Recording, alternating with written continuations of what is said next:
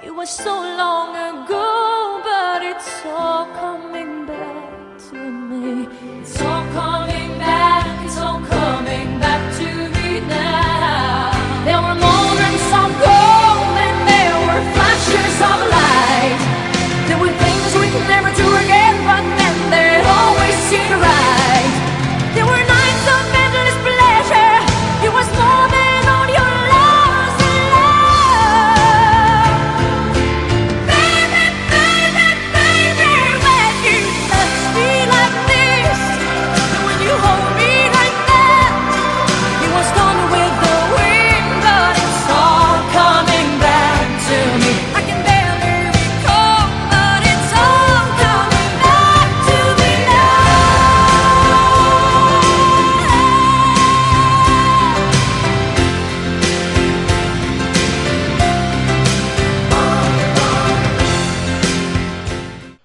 Green and Gold Forever. I'm Eric Drews, broadcasting from Oshkosh, Wisconsin, and we'll be joined shortly here by Matt McLean out in Eau Claire.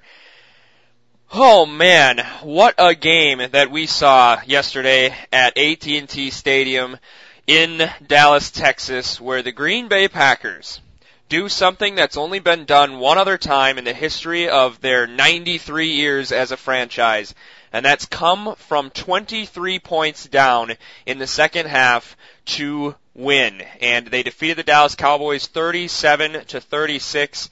A lot went on in that game. Hopefully we'll get a chance to touch upon most of it. Uh, Matt, I gotta bring you in here, and I know we communicated almost the entire second half.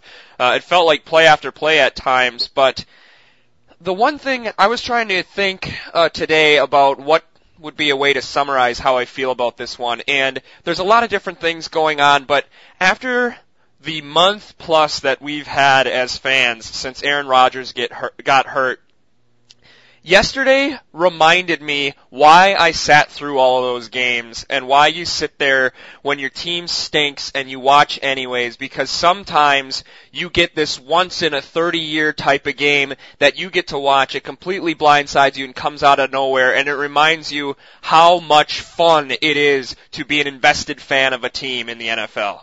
Oh, absolutely. And I mean, I was I was physically not feeling well after the game yesterday. I was just so into it, and like you said, we were texting the whole time, and and even as they started to creep back into it, I mean, it still just felt like they didn't have a chance. And after they missed the two point conversion, I think we both kind of thought they were screwed. Mm-hmm. Um, but to somehow come out of that game with a win, with the circumstances, um, and in the fashion that it happened, you're right. I mean, that's it's as good of a win at least in my opinion since the Super Bowl, Mhm. and it's the, definitely the first game that I've been that emotionally invested in since that time too. So Mhm. yeah, it's made the last you know five weeks or so kind of worth it here, and now all of a sudden we still find ourselves alive. And if the Lions lose tonight, we control our own destiny. So Mm-hmm. I'm kind of going into yesterday's game. I was kind of eh, and even after they started, Dallas started scoring, it was just kind of like whatever. You know, I didn't think they had a chance anyways. But you know, as after this now, I've I'm completely invested again. I'm completely back into it, and that game just shot me right back into Packer mode. Oh, absolutely. And even if nothing happens from this point on, this season is defined forever by yesterday. Yeah. And and Matt Flynn's career is going to be defined by that. And you know, it's something that Mike McCarthy can hang his hat on when people say he's not a very good coach without Aaron Rodgers. I mean, there was a lot of things yesterday. Granted, it's also going to define this entire era of Dallas Cowboys football, I think, Yep. as well. Um, and, and maybe we'll get in that. Uh, it's funny that you mentioned how you felt physically ill, you know, during the game or whatever. I am so sore today. Now, not only I'm not the world's greatest athlete or anything, but I felt like I ran a marathon uh, just by uh, you know how much I was jumping up and down and pacing and, and stuff like that. I probably got quite a workout in the last uh, half hour of that game. Yeah, my legs were kind of numb. I had like constant goosebumps, and I I was like getting super lightheaded like towards the end of the game, and then I just couldn't wind down afterwards either. I mean, I was just so pumped up, and yeah, I was running around. I was standing on tables and stuff, and it super intense. But I love that. I mean, that's the reason you love sports. I mean, that was perfect theater yesterday. Absolutely. All right, so let's delve into this game in detail, and it's you know it's hard to even begin uh, to think of where to begin uh, once you're trying to decide who deserves blame and who deserves praise because everybody deserves all of it after a game like this. But let's just start with how improbable it was that this team was going to come back. And not only have the Packers been kind of the team that people come back on as opposed to the resilient team that's able to come back, but I can't think off the top of my head of a more improbable uh, comeback because most of these times when you see these teams come roaring back like the Lions or like the Colts did on the Packers last year, it's because of weird things like turnovers or just stall drives or missed field goals or things like that. The Packers could do absolutely nothing on offense. They couldn't even get first downs. They had a 30, what, a 39 yard gain to James Jones and still only had 32 yards of offense in the first half.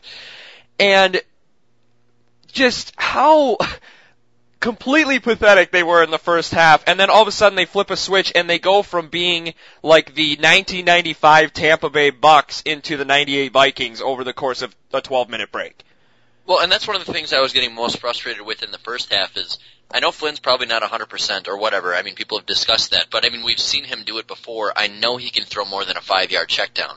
Mm-hmm. And it seemed like after that first pass to Jones, they said, whoa, whoa, whoa, that's enough. Let's, let's, let's take in the reins here a little bit. Like that was just a little bit too much for him. Mm-hmm. And they just seem to want to play so conservative and that's what we've seen over the last, you know, six weeks and even into when Rodgers was playing too. It, it was frustrating at times in first halves just how uber conservative they were being. Mm-hmm. Um, and then I think the thing that was frustrating me the most was we knew we were playing against a defense that could be exposed, mm-hmm. but yet on third and eights they were throwing two yard outs, the Quarless, and um, you know not even really giving it a chance, and all of a sudden you find yourself in the hole. Um, and I don't know why it took so long for them to make that halftime adjust- adjustment, if that is even what happened, mm-hmm. or if something clicked for Flynn, or what exactly happened, but something had to have happened, because that's complete night and day. You see probably the worst offense in the NFL in the first half, and then a juggernaut, a team that you couldn't even recognize, you know, realize that Aaron Rodgers wasn't playing. It was yeah. Matt Flynn back there in the second half. So, I yeah, I don't know what happened, but there was clearly something that that struck McCarthy or Flynn and and got them going. Well, and what's so confusing about that is they've done this in all or three of the four games that Matt Flynn has had significant playing time in. Mm-hmm. They've come back from way down against the Vikings. Uh, Atlanta, they were down by 11 at the half, and uh, yesterday they were down obviously by 23 at the half. They're the only two victories where they've trailed by 10 points at the half uh, since Aaron Rodgers became the quarterback, and both of them have happened in the last two weeks. And so they just have come roaring back a bunch of times, and I don't know if it's because they can't afford to be conservative anymore, if Matt Flynn stops being so cautious, which appears to be his problem early in games, is that he's just not willing to take any kind of chance at all and and the way he plays is almost as if he thinks that throwing the ball at all is an unnecessary risk. Of the way he takes sacks and things like that. But once they throw caution to the wind, uh, not necessarily against Atlanta, but certainly yesterday and certainly against the Vikings, they're moving the ball up and down the field like it's not challenging at all. Like you said, like Aaron Rodgers is in the game. Um, right. but it's confusing why it takes so long for them to commit to it uh, maybe I don't know. Maybe Matt Flynn, you know, just needs to be in that kind of hole for him to stop uh, thinking about not making mistakes and start thinking about making plays. Well, yeah, I mean, against a defense like that, you know that you're going to have to keep up because we mm-hmm. we knew going into the game we weren't going to be able to stop Dez Bryant, and that ended up being true. We couldn't stop DeMarco Murray, and that definitely ended up being true. Mm-hmm. So you know you're going to have to keep up with that offense. So I guess I don't understand how you come out that conservative if that's a coach's call or if that's just Flynn, you know, holding the ball too much. But mm-hmm. yeah, I I I have no explanation for why they had that mindset, but it seems to definitely have switched. I hopefully that carries into when Rodgers is playing too. I miss him slinging around the ball. Even in going back to that Ravens and Browns game where Rodgers was still playing, it was kind of the same thing. So it mm-hmm. kind of leads me to believe it's maybe more of a coaching thing even.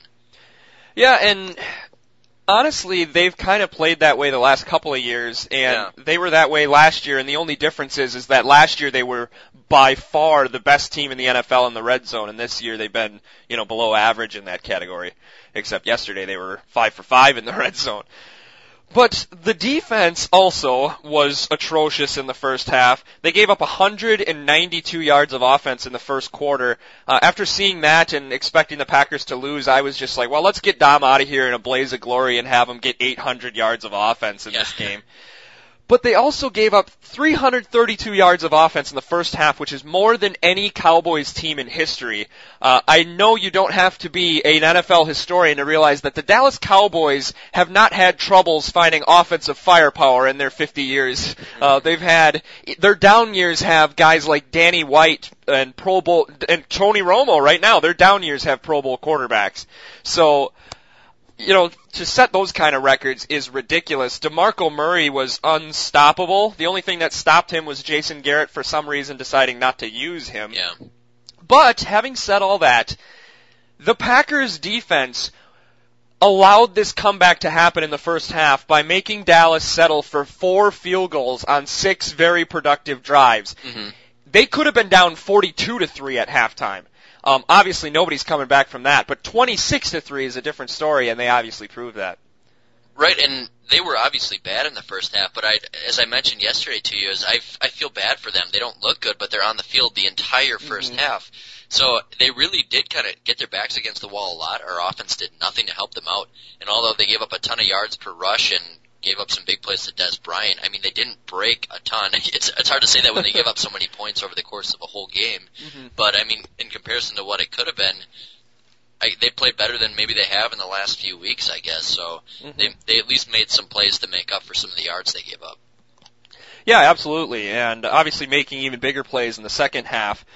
Mhm. But but then the other one of that first half that you think about being crucial, Mason Crosby drilling a 57-yard field Yeah. goal in a game that ends up being won by one point.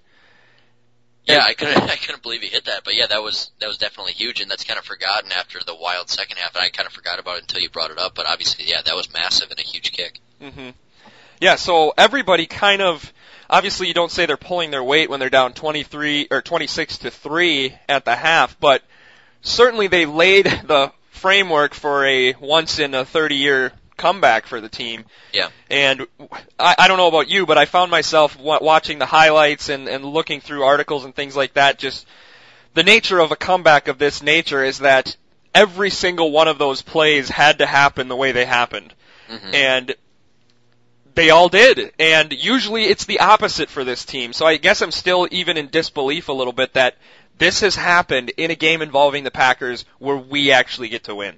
Yeah, I know. I can't. I can't believe it either. Still, and and toward, I mean, I was so skeptical in the second half. Even when they started getting really, really close, it was still like something's going to happen. I mean, this team just doesn't do this ever. Mm-hmm. And I mean, luckily maybe they were playing against Tony Romo and the Cowboys, but I just couldn't imagine. You know, three straight drives, one got taken away, but with him throwing an interception Mm-hmm. and you know just the things bouncing the right way. Um, yeah, it's it seemed improbable, and I can't, I still can't fathom it. I, w- I want to watch the game over again just to soak it in a little bit more, just because it still kind of feels like a blur. Yeah, and I'm almost 100% sure that it'll be the iTunes game of the week. So Mhm. any Packer fans, if you go on iTunes and I think if you would type in like NFL games of the year 2013, there's one game a week that they select uh, that you can buy on iTunes for I think 2.99, and Yep. usually it's the best game of the year. So actually, the Packers have a ridiculous losing streak in these games of the year. If I've been buying some of them just for posterity's sake, but we got the Bengals one on there, the Niners one on there, last year's game against the Vikings, last year's game against the Colts, and against the um, I forget it's one other one that they lost.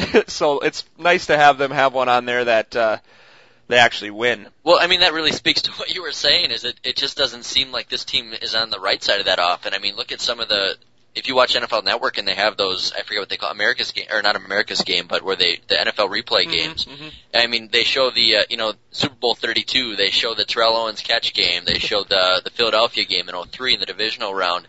There's just all these games that we're in, and we're always on the wrong side of it. So it's nice to have a legendary game that we can kind of look back fondly on. Mhm. Um, now as opposed to some of the, like the Giants game in 07. I mean, there's just countless of these. The Arizona wild card game. Ugh. Um, there's just so many of these, and finally we get a good one. Yeah, and I was trying to put this kind of uh, rank it in my head as I was thinking about it after the game yesterday, and I was hard pressed to think of any Packer game, maybe even including the Super Bowl wins, where I was happier to have seen them won at the end. And it's on a one hand kind of list. And I, I don't know, maybe you can think of one, but I can't even think of one outside of Super Bowl 45 and maybe the the A- or NFC title game against the Bears where I was that pumped when the game was over and they had won. Yeah, I mean, I'll, I think the games on that Super Bowl run are all kind of ahead of it for me, just because of what it meant. But, Mhm. Um, yeah, other than that, I can't think of much. Regular season, I can't think of anything. regular really season, Close. yeah, I think this takes the cake for me. I guess you would have to exclude the playoff games because obviously that means a little bit more. But Yeah. I mean, this was basically a playoff elimination game for the Packers. So Sure. as far as uh, regular season games go, no, off the top of my head, I can't think of anything. The the Brett Favre game on my birthday a few years ago, Yeah, Uh, I was just when- thinking that too. when they beat the Vikings, but but I still think this one's ahead of that. That was huge, but I think that this one might have been a little better even. Yeah, I think the only one that really rivals it for me, and that one where they beat Favre the first time, I think was awesome, obviously, and it was such a relief. But at that point, the Packers were so beat up; they were three and three. It didn't feel like they were going anywhere, and neither did the Vikings, so it didn't feel that important. To me, the second one, where they went to the Metrodome and they crushed the Vikings, mm-hmm. I remember at the beginning of that game, I had never been so nervous for a Packer game, and I had never wanted the Packers to win more than that game, just because I knew how me- much it meant to Aaron, and that if they won this game, then the Brett versus Aaron stuff is gone forever because they're two and two head to head, and nobody cares that they ever even played each other. And I think largely people have forgotten that debate has gone away because of that. Mhm. Um, so, but this one is certainly right up there. And um, I, I guess the thing I want to ask you, and I won't even try to put any kind of qualifiers on it. I'll just ask you right out and see where you take this. Which of these is more true? The Packers won the game, or the Cowboys lost the game? That's really tough because I think it's close. Um, man, I would love to say the Packers won it because I think they definitely did. I mean, they made some huge plays, but at the same time, it seemed like the Cowboys did everything they could to give it away too.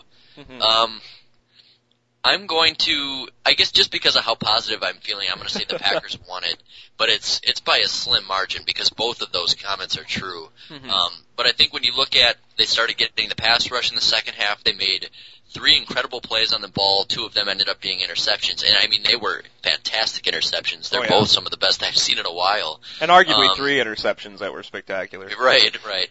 Um, I, I think just because they made the plays, although Dallas was bad and helped them make the plays, I still think that the fact that they went out there and made the big plays that they had to make, I, I think you give the winning team a little bit more credit than the losing team. I, I like that uh, that positive attitude. Unfortunately, me being me, I don't know if I necessarily agree, and I, I agree with you in that if we're have blame points and we have a hundred of them, it's 51-49. I Yeah. think Dallas maybe more blame for the loss than Pack, the Packers get blame for the victory. They're all so close, and the play that obviously, um, well, maybe not obviously, but to me defines the game is that Sam Shields interception where Tony Romo, for some reason, is Tony Romo, and he audibles right out of a run play on second and six. DeMarco Murray, by the way, had 134 yards on 18 carries. That's 7.4 yards an attempt. Uh, the Cowboys, for some reason, despite that, uh, ran the ball 18 times in the game and passed it 51, um, You leading know, I think it was most of the game. seven runs in the second half. Yeah. Yeah, uh, I mean, and that's I think what I can't get over is the fact that if they just would have ran the ball, they probably would have won, you know, 35 to 14 or or something like that. Right. Because the Packers could not stop DeMarco Murray no matter what they tried and their pass rush is good enough and they have enough playmakers on defense if you give them enough chances that they're going to get one or two. And just thinking about that second and six, if they would have just run the ball, they might have broke free on the outside. They might have got no yards, but they would have taken some time off the clock. Instead, Clay Matthews, being Clay Matthews, is overly aggressive. It works out. Tony Romo eludes him, but he disrupts him enough to screw up the timing to when he tries to go back to Miles Austin, it gives Sam Shields the extra inch he needs to make a fingertip diving interception. And outstanding plays on the part of Clay Matthews and uh, Sam Shields, don't get me wrong, but they don't even have a chance to make those plays if Dallas wasn't just so stupid. Right. Um, I'll give them the credit because that's what it happened, and there still, you know, was a fingertip away from Miles Austin being gone for an 80-yard touchdown. So that's still a big play on the Packers' part. But gosh, it's so much fun being a Packers fan, and I'm proud of the pride that they showed yesterday, but I can't imagine what it's like being a Dallas Cowboy fan, not only because of what happened yesterday, but how this has happened repeatedly for about three years. Yeah, and I think that's the thing that blew me away today when I was listening to, to more sports talk and stuff as I was driving kind of a lot today, but it seemed like even still nobody was putting any blame on Tony Romo. I mean, they were blaming the play calling, which yes, that was bad. You need to run more in the second half. I think they they threw more times than the Packers, and the Packers were trying to make a comeback in the second Yeah. half. Um, and the Packers ran more than they did as they were trying to run the clock out. And yes, their defense is terrible, but we knew that. And the Cowboys are always pass heavy. I mean, that's just the way they are. It's kind of like Andy Reid. No matter what, they're just going to keep trying to throw it. But Tony Romo somehow is eluding criticism. It seemed like in the most part today, from what I heard, people were blaming everything else. But I mean, this guy just collapses in the most outstanding fashion every single time. It seems like the pressure's on, Mm-hmm. and it wasn't just one bad interception. He threw three of them, Mm-hmm. and I I don't compl- I don't understand how you don't cut ties with a guy like that who's proven time and time and time and time again. You can talk about you know whatever you want to. His December record is terrible. Every time he has a game like this, he chokes it away somehow. Mhm. And it, it's it's a tr- it's not just a you know a random thing where it, it's a trend and it happens in the most spectacular fashion. And I I don't know how you don't keep, I don't know how you keep him around as a Cowboys. You know, Jerry Jones, I, he's made money. I don't know what he did to make all of his money to buy a team, but I imagine he had to be pretty cutthroat. And I don't know how you put up with a guy who just does this to you over and over again. They they always seem to defend him, mm-hmm. and I've kind of been a Tony Romo defender, but at this point, I don't know how you can be. I mean, the guy every time he gets in a situation like this just f- completely falls apart. Yeah, and I'm not sure it. There's a number of things that you mentioned there that I want to touch on. First, with the Tony Romo blame thing, he certainly is getting some of it, but ESPN kind of controls the, you know, the talking points of Yeah. sports, and it feels like they so often will just, I don't know, they'll build up some kind of talking point, but then to sound balanced, they'll overly correct in the other direction. Yeah. And I feel like they've done that a lot with Tony Romo. Like they'll come out right away and be like, "Oh man, they're going to blame Romo. What about the coaching staff?" And it's like probably right. Favre made a lot of mistakes, but if you look at most of his bad playoff games, like the throw against the Giants in the NFC Championship game was just a horrible throw. I mean, he just made a bad throw. Tony Romo did not have to throw the ball at all on that Sam Shields one, and that's the one that lost him the game. Um, he's had this time and time again, and it happens all the time against everybody. And I, I agree with you. I was thinking of that today. I'm like, certainly you got to get rid of Jason Garrett. He's not the, you know, boy wonder or man wonder or whatever the heck they they said he was going to be when he came in. But it almost seems like Jerry Jones, because his reputation for just chewing guys up and spitting them out at the quarterback position, at the head coaching uh, position, that he's almost just to prove that he's a loyal guy, that he's going to stick with these these guys just to prove everybody wrong who said he was a cutthroat idiot for getting rid of Jimmy Johnson and getting rid of Barry Switzer and running Bill Parcells out of town and stuff like that. Yeah, I, you, you've got to be right because I, there's no way a personality like that puts up with this. Mm-hmm. Um, you know, Or he's just and old and he doesn't care to work that hard anymore. Yeah, I mean, if, if they make the playoffs, I mean, maybe maybe some people stick around, but I would imagine they'll lose in the first round, and I think it'll still probably turn out the same for Jason Garrett. Mm-hmm. Um, so they'll probably bring somebody else in there. But yeah, I mean, it it really appears that you've got a quarterback who's in no way, shape, or form going to win you four playoff games or Yeah. in you know in big settings. So he can't even point- win you four games when you have a stranglehold on the division. Right. He can't mean, even get to the point where he loses a playoff game. And you know, say what you will about all the bad quarterbacks in the NFL, but Matt Flynn didn't throw two straight interceptions yesterday at the end of the game. Yeah? Um, I mean, you there's a point of you know not being very good, and there's a point of just completely collapsing, and that's Mhm. what he always seems to do. Yeah, and, and collapsing in a time when he really doesn't have to do anything. If he stands still, he wins the game. You know, it's it's not like the Aaron Rodgers, you know, come from in front losses, I guess, where he just gets sacked a bunch or he doesn't make a decision. He's doing a lot of times what Tony Romo should be doing. And uh, it- it's almost like the the TJ Rubley thing or like the Brett Favre interception against New Orleans. If you do nothing, nothing bad can happen. Yeah. And he just can't help himself, it seems like. Uh, but enough on the Cowboys. Uh, they're seven and seven now, and hopefully falling out of the the playoff rate. Well, actually, I don't. I, I, don't th- I think they still lead the division as of right now. Uh, well, the, both of them and Philadelphia both control their own destiny. Okay. They- they pl- they must play each other again then. Yep, and uh, Dallas has already beat Philadelphia, so Philadelphia is a game ahead, but Dallas would get it back and the tiebreaker if they beat them on the last game of the season. So I'm sure Tony Romo will have a chance to lose another pseudo playoff game on Sunday Night Football to close the season hmm uh, for the third straight year. Some statistics for the Packers in the second half, if we want to just uh, mention these real quick. I, maybe I mentioned these already. Five touchdowns on five straight possessions to start the second half. Matt Flynn, 16 of 22 for 182 yards, four touchdowns, no picks in the second half. That's 136.7 quarterback rating. Eddie Lacy, 110 rushing yards in the second half. Um, who would have thought that these two guys, and I don't know. Eddie Lacy's been phenomenal all year, and one of the funny things is this is our 50th episode, which I almost forgot to mention. I was going to go back and manipulate some of your things that you said to just kind of make fun of you again, but I went back to our season preview, and we both had to give a bold prediction for That's the right. Packers season. My bold prediction was Aaron Rodgers was going to get injured and not play 16 games, and your bold prediction was Eddie Lacy was going to run for a thousand yards. And so I was so proud of us that I decided to just let us uh, stand for what we actually did say. Um, but what are your comments, I guess, both on on Lacy and I guess the strange day of Matt Flynn being the worst quarterback I've ever seen, followed by maybe the best quarterback I've ever seen in two different halves. Yeah, I mean, when he did throw in the first half, it was just atrocious. I mean, they were so bad, and we were talking about how, you know, how has Tolzien not in the game yet? And you made Yeah. a comment that was funny. I won't say on air, but, um, but you, you go from the, I, I can't even, still can't even fathom how that's even possible. But yeah, I mean, Eddie Lacy was just a force there, and I didn't realize he had that many yards in the Mhm. second half either yet until you just said that. But it's improbable. I mean, how does that happen? Um, I mean, it was super impressive. Our receivers made plays. Jordy Nelson had that incredible touchdown that he stole away that shouldn't have been a touchdown Oh, yeah. at all. Um, James Jones made a nice touchdown catch. Quarless had another really nice game. Mm-hmm. Um, Boykin, so- Boykin looks Boykin really looked good. like a superstar. He looked like Donald Driver. Yeah.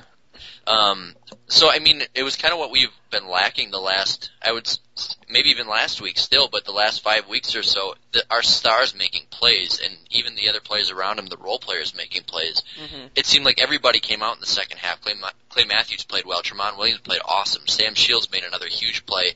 Morgan Burnett even played very well. Um, and then all of our offensive weapons played outstanding. So Mhm. I think it was kind of the perfect storm of yeah, Flynn and Lacy played well, but it seemed like for for some reason something clicked and every single player turned it on in the second half. Um, so yeah, it completely improbable, but uh, just both Flynn and Lacy just completely carrying the teams on their back. It was awesome.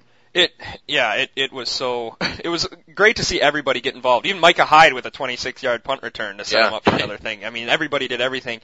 I don't know if you were reading any of the articles, you know, about the game stories or, or recaps or anything, but, uh, Jason Wilde, who's a great writer for uh, ESPN Milwaukee, actually had a really awesome article where he talked about Josh Sitton and how he was ready to give up after the Dez Bryant touchdown to put Dallas up 36 to 24 with about seven minutes left. He's like, well, this game is over, and he was ready to just, you know, hang his head and say, we tried to get back in it, at least we didn't get embarrassed.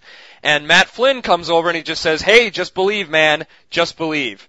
And it was kind of, I don't know, and I don't know enough about how Aaron Rodgers conducts himself on the sidelines, and I don't want to get into a him versus, you know, Rodgers Flynn thing, but I joked about this, uh, we've joked about this on the show, and I was joking about this with you yesterday, where it seems like Matt Flynn exists just to make Aaron Rodgers look bad. He had the huge game that broke records for the Packers that Aaron Rodgers needed two seasons to, to tie each one of them, couldn't surpass either of them. And now the one thing, the only hole in Aaron Rodgers' game is his uh, seeming uh, lack of comebacks. Not seeming, it's, it is. He, he has not come back. I, I was almost going to say his seemingly lack of ability to come back, but I'm not going to go that far. He just hasn't done it. And Flynn's done it three of the last four weeks, from double digits down in the second half. And one, two of them tied the other one. And I don't know if it's a mentality of he's got nothing to lose or, or what it is, but there's just something about this team when it, maybe it's the underdog factor that when Flynn is in there, everybody steps up, and when the game is close, they play harder and they play tougher and they make good plays. Andrew Quarless making plays he doesn't usually make, and Boykin just looking ridiculously good. And I don't know how to explain it, but there is just something about that team the last couple of weeks where it's just maybe it's the rise up and rally around Flynn, but it's just it's just different, and I wish they could bottle that and keep some for when Aaron Rodgers needed it because he certainly deserves it. Well, yeah, but that might be, you know, you said his his biggest hole is his lack of a comeback, but kind of some other things that we've heard is maybe his other hole is his lack of being, you know, that kind of rah rah guy, that leader. Mm-hmm. Um, so like what you said about Flynn on the sidelines, I almost can't picture Rodgers doing something like that. I just Yeah. kind of see him sitting there looking at the pictures a little bit, but Yeah, he is more cerebral, where he's like, Right. let's just do your thing, get to your spot, and we'll make it work because we're pros. Yep. So maybe that has something to do with it. I mean, we've heard guys who have left that have said, you know, maybe they wish he was more of that guy, and maybe he needs to be. Who knows? I mean, it's not him, so you don't want to force it, or you're gonna sound like a doofus like Eli Manning when he tries to do it. Sure. But, but I, I mean, I think there's definitely something to that, and I, I think it's, I think it is the guys knowing that they have to step up without Rodgers too. I think it's probably a little bit of both, but Sure. yeah, if we can get that kind of effort on with the rest of the guys when Rodgers is in there too, they're going to be unstoppable. But I, I don't know. I, I can't imagine the defense uh, playing well enough down the stretch to make it even worth our while. But Yeah, and, and they did do that in the playoffs back when they won, went to the Super Right. Bowl. Because, I mean, as much as Aaron Rodgers was great that entire playoff run, they won two games scoring only 21 points. So they needed those late game heroics, and they needed those guys to kind of rally around Rodgers, particularly that Chicago game. So I don't know, maybe it's just now that he's, you know, the face of the NFL or one of the Mount Rushmore guys for the NFL that, you know, maybe it's harder to, to rally around that kind of guy if he's, you know, Peyton Manning's had a lot of comebacks too, but you know, and a lot of those kind of you you you feel like they're kind of similar players where they're they're not that fiery. They're just do your job. You know where where to go. Let's just do it. And uh I don't know, but yeah, they're only fiery when they're pissed off Oh. at, at guys too. Brady's kind of the same way. yeah, exactly. And he's had uh tons. Their Patriots have been ridiculously down to the wire every single game this year. So, um, but anyways, I'm not saying that Flynn's better than Rodgers by any means. I'm just it's just confusing, kind of just see how one guy can be so inept, you know, in the beginnings of games and awesome in the end, and then Rodgers, you know, just best quarterback ever. You'll see him come out just tear a team apart, and then in the second half, never becomes as bad as Flynn was in the first half, but just you know a regular guy instead of Superman. hmm All right, so let's bring this back down because the Green Bay Packers, despite an impressive win yesterday, uh, all-time great Packers moment that's going to be remembered for years to come. They didn't really win anything yesterday other than the right to keep playing meaningful football games. If Detroit loses tonight, that changes everything. Both they and the Chicago Bears will control their own destiny going forward. But I guess regardless of what you think is going to happen with Detroit and this team's playoff uh, possibilities and scenarios going forward, does yesterday's win change your opinion of this team at all? I guess I would say no overall, but it was really nice. It kind of reminded me a little bit of 2011 when, or uh, 2010 I should say, when, you know, some of our stars made plays. I mean, it reminded me of what Clay Matthews and like Sam Shields and Tramon Williams can do out there, uh, which we hadn't seen in a while. And I don't know, I still think the defense is bad. I guess it really overall doesn't. I guess I'm just feeling so positive about the team right now that I feel that they could go in and beat anybody, but um, especially with Rodgers coming back, I feel like there's no way they can lose either of the last two games. But I, it, you know, there's probably a, a good chance that they, they they might and that they will lose at least one of the next two, even with Rodgers. But I I guess it doesn't change my opinion a whole lot. I like the momentum they get from the game, and I like that they're still alive. And I, I honestly like their chances to get into the playoffs. But I don't know if I think the team's necessarily any better than I did a week ago. hmm And and I tend to agree. I'm feeling better about these guys. I don't think they're a Super Bowl team by any means, but you know, it, it's it's one of those games where you're like, wow, you know, maybe I was too hard on some of these guys, or thought maybe a little less of them than I should have. They clearly have heart. They clearly have talent. They played really hard for Matt Flynn. They played really hard for Mike McCarthy, who himself too, you know, he didn't yell at the team or call them a bunch of bums during halftime. All he said is come in. He said, this is the most adversity that we've ever faced together. Let's do something special. And, and that's awesome. I can imagine that's that what ma- that's part of what makes guys come out and play hard for this guy, uh, even when things are down.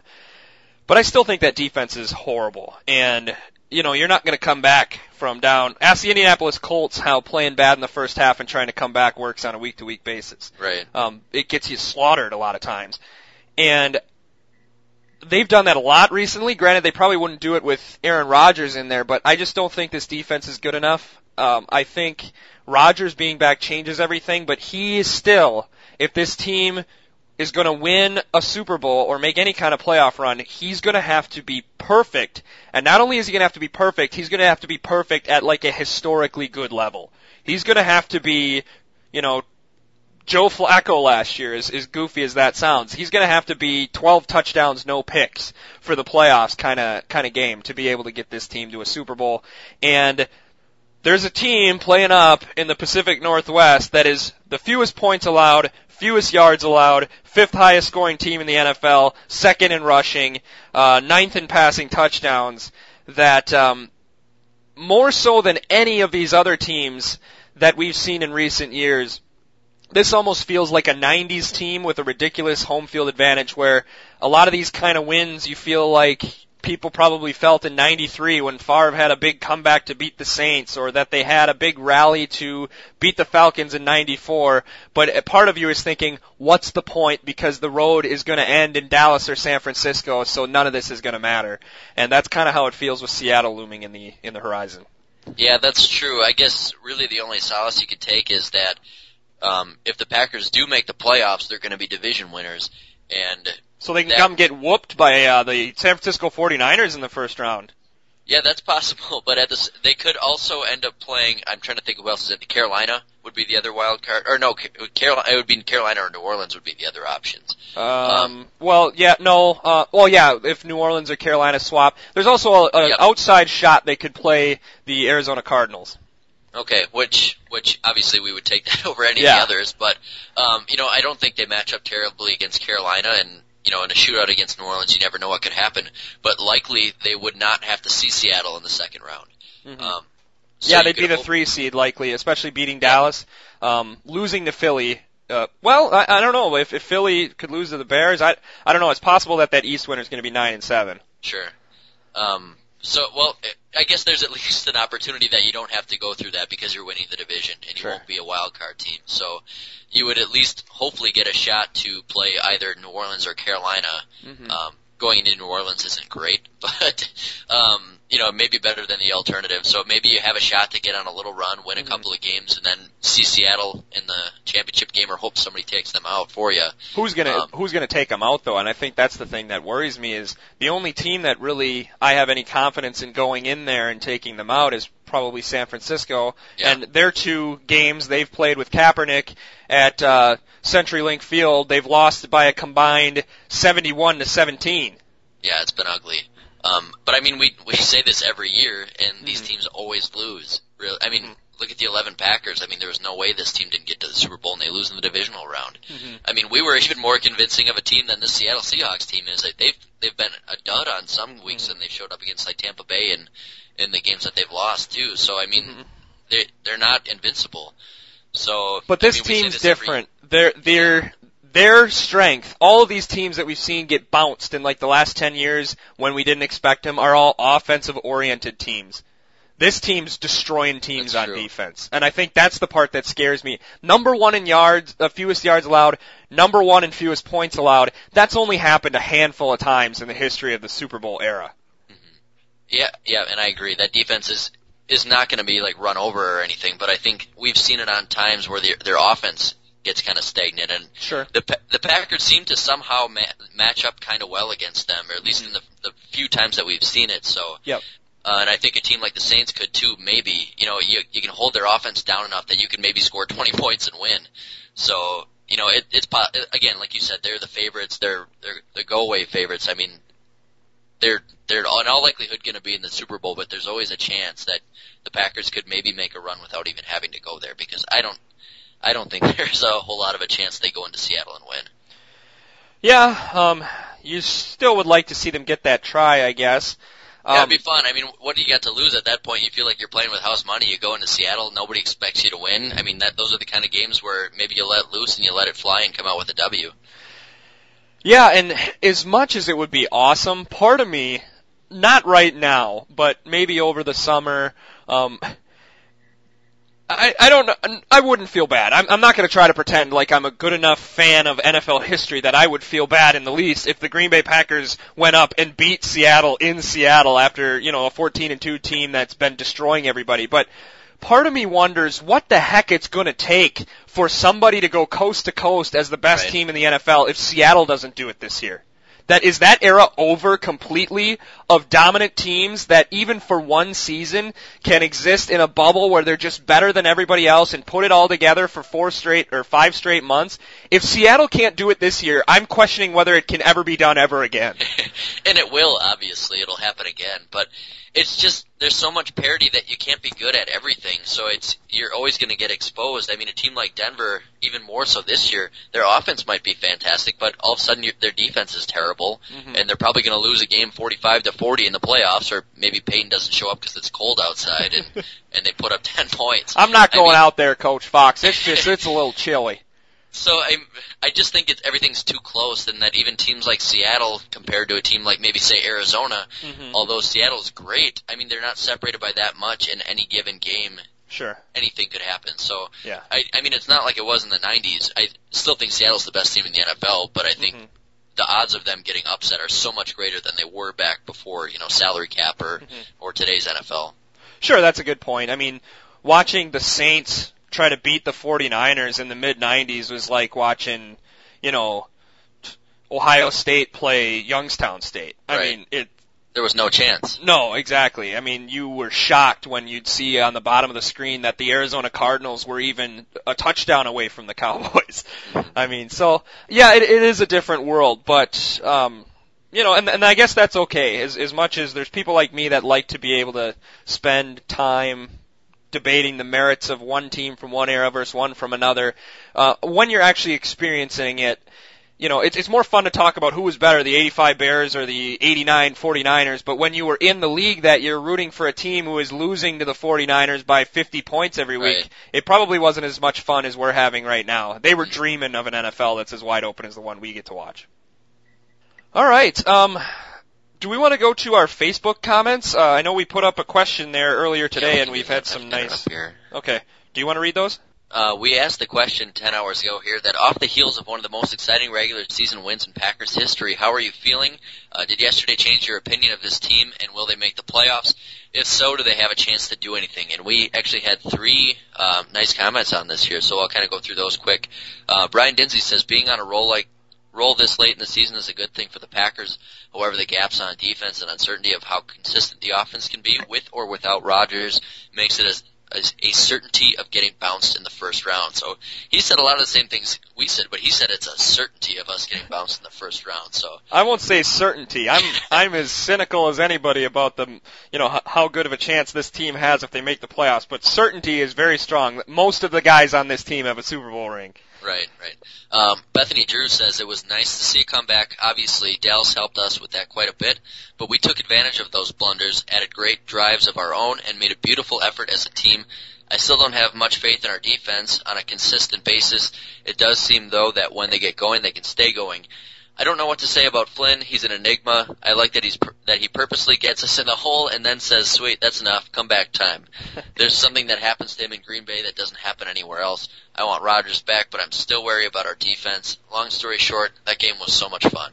Um, Mhm. So yeah, I mean nothing really to argue with there.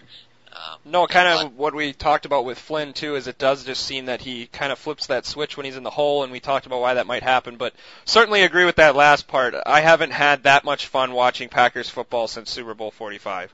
Absolutely. Um, and then the last one here, Hayden Fleming says, such a great win. I have much more confidence in the defense after seeing them in the second half. Despite Romo being the blame for the two picks, the mere fact that the team managed to take advantage of the turnovers and get points on the boards is a great boost. Still, this team needs to show consistency on both sides of the ball and not only play their hearts out when their backs are against the wall. If Capers keeps his job, this game will be the reason why, which is, I think is a very good point there aside. Um, Lacy played a great game as usual, and Flynn showed he has great poise while under fire. If Rodgers returns next week, we have a good shot. If Flynn is the man, I have my doubts, but a playoff berth is still not completely out of reach. However, I do not think we have a good enough, a good shot against teams like Carolina or San Francisco in the wild card. If we cannot beat the likes of the Bengals or 49ers with a healthy Rodgers, the road to the Super Bowl would be a dead end for the Packers. Um, so I think he, he hit on a lot of really good points there. I think this is the kind of boost of a game that unfortunately, even if they don't make the playoffs, might be enough to kind of keep everybody around. Mm-hmm. Um, Unfortunately, perhaps. but as much as, uh, I mean, he kind of brings us back down to earth here. I think as good as we're all feeling, we have to remember that this team did lose to, um, you know, some of these other teams earlier in the year and did not look very impressive doing it. So I guess we can just maybe hope this momentum carries forward and they play better. But I mean, even with Rodgers at full strength, um, we weren't playing super well early in the year either.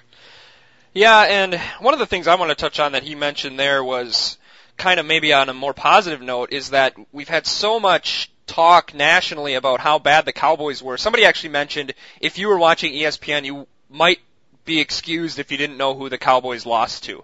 Just by how much Yeah. they were talking about the Cowboys just choking. Not much mention that the Green Bay Packers were the team to beat them. And I agree a ton where uh, Tony Romo had the two picks in the second half, but they were able to capitalize on them, and not many people outside of Wisconsin are giving them much credit for it. Especially the Sam Shields one. They talk about it like he threw the pick and then Lacy scored. He threw the pick at like the what? It was like at midfield, and Flynn got him down to the one yard line in like six plays. I mean, just right down the field. And then they were able to score with not much time left, but certainly Dallas gave them those chances, but it's not like they're turning the ball over and fumbling it inside their own 10 yard line. The Packers still had to have, they had three 80 yard touchdown drives in the second half. I don't know if I've ever seen that. Right, and not to mention, I mean, Sam Shields, Romo threw a, a behind throw there, but he might be the only cornerback in the NFL that makes that play. Yeah. Um, with the catch up, that catch up speed was incredible. I mean, you just see him come out of nowhere, and then to have the hands to make that catch. Mhm. Um, I don't know if anybody else does that, so I mean, give him some credit too. It was it was a bad throw, but um, eh, you know, if it's anybody else out there, it's probably a touchdown or you know a dropped interception. hmm Yeah, and I guess the only thing I can sort of hope is if Aaron Rodgers comes back healthy and they have a chance, they still very well, and I'm almost expecting it, are could lose to the Bears on the last week of the season. Um, especially if that game is for the division, that's going to be a hard one to win, and they're certainly not, I don't think, the favorites to win that game in Chicago in that scenario. But We Aaron, We've seemed to have their numbers. well, that's true, and you know the the only time they've beaten us is on Monday Night Football. you know, since Aaron Rodgers has been quarterback, but I and I hope it doesn't make him press. But gosh, with Flynn doing this, and how many times he sat behind Brett doing stuff like this, it's he is just going to be remembered like Steve Young as just being a really, really good quarterback. Quick, outside of the Terrell Owens play, name me one notable Steve Young game. There's none. And I wonder if Aaron just, this is Aaron's chance to go down with the Lombardis and the Favres and the Bart Starrs of Packer history. He's right now simply one of the best quarterbacks in history. He could go down as a folklore legend if he comes off an injury and does something special with this team. Yeah, I, you're absolutely right. Um, yeah, if he can somehow carry this team to a victory, I mean, he might be already considered, you know, I don't want to say best quarterback in Packer history, but it's pretty darn close. Well, yeah, and you know it depends on how you define it. I, I don't. I, I like to say Bart Starr is the yeah, I best still ever, give it but the star here, and you know, if, unless Rodgers can get a couple more.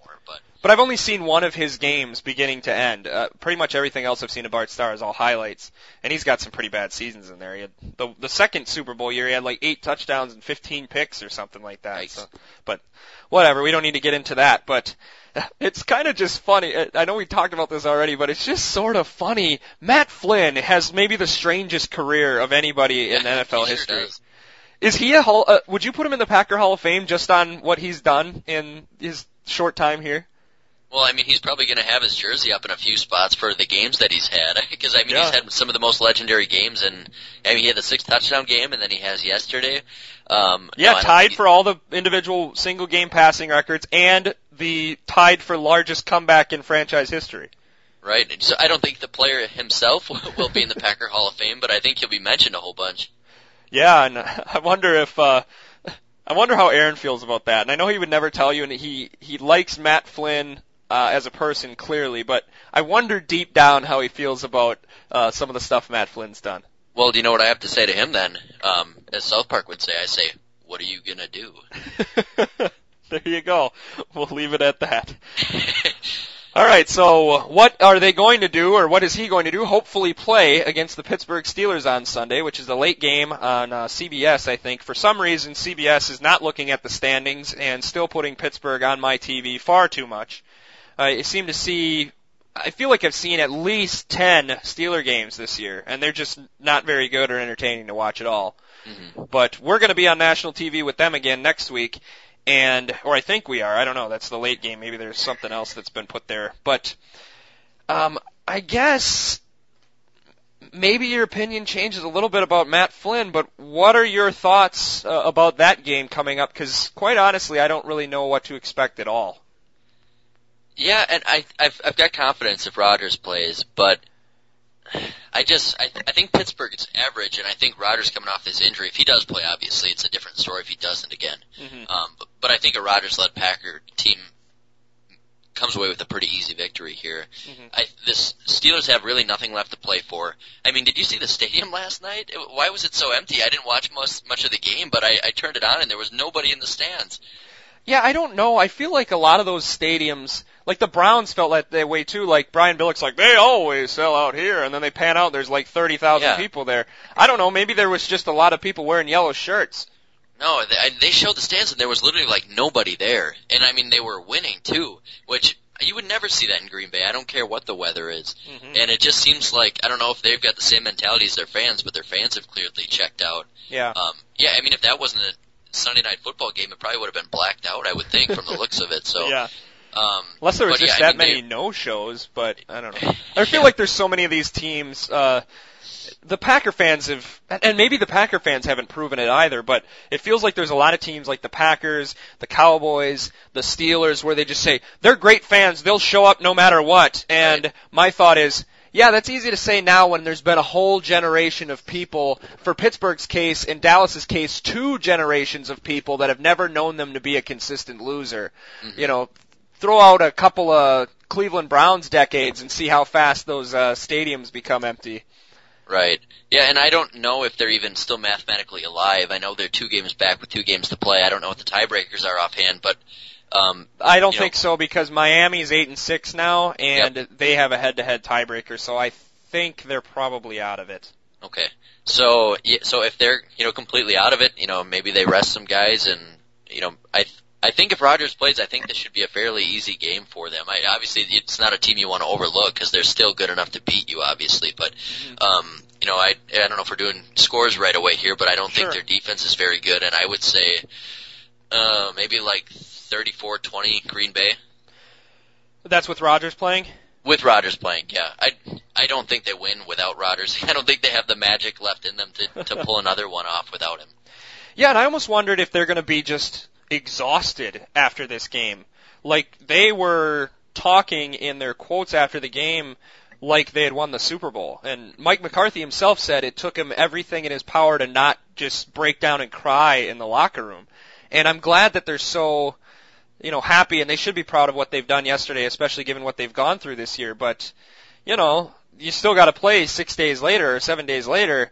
And I'm wondering if there's going to be somewhat of a letdown, and if if Matt Flynn is still in there, there's definitely going to be a letdown. I would think. Right. If Rodgers comes back, then all that goes away. The energy comes back for a new reason.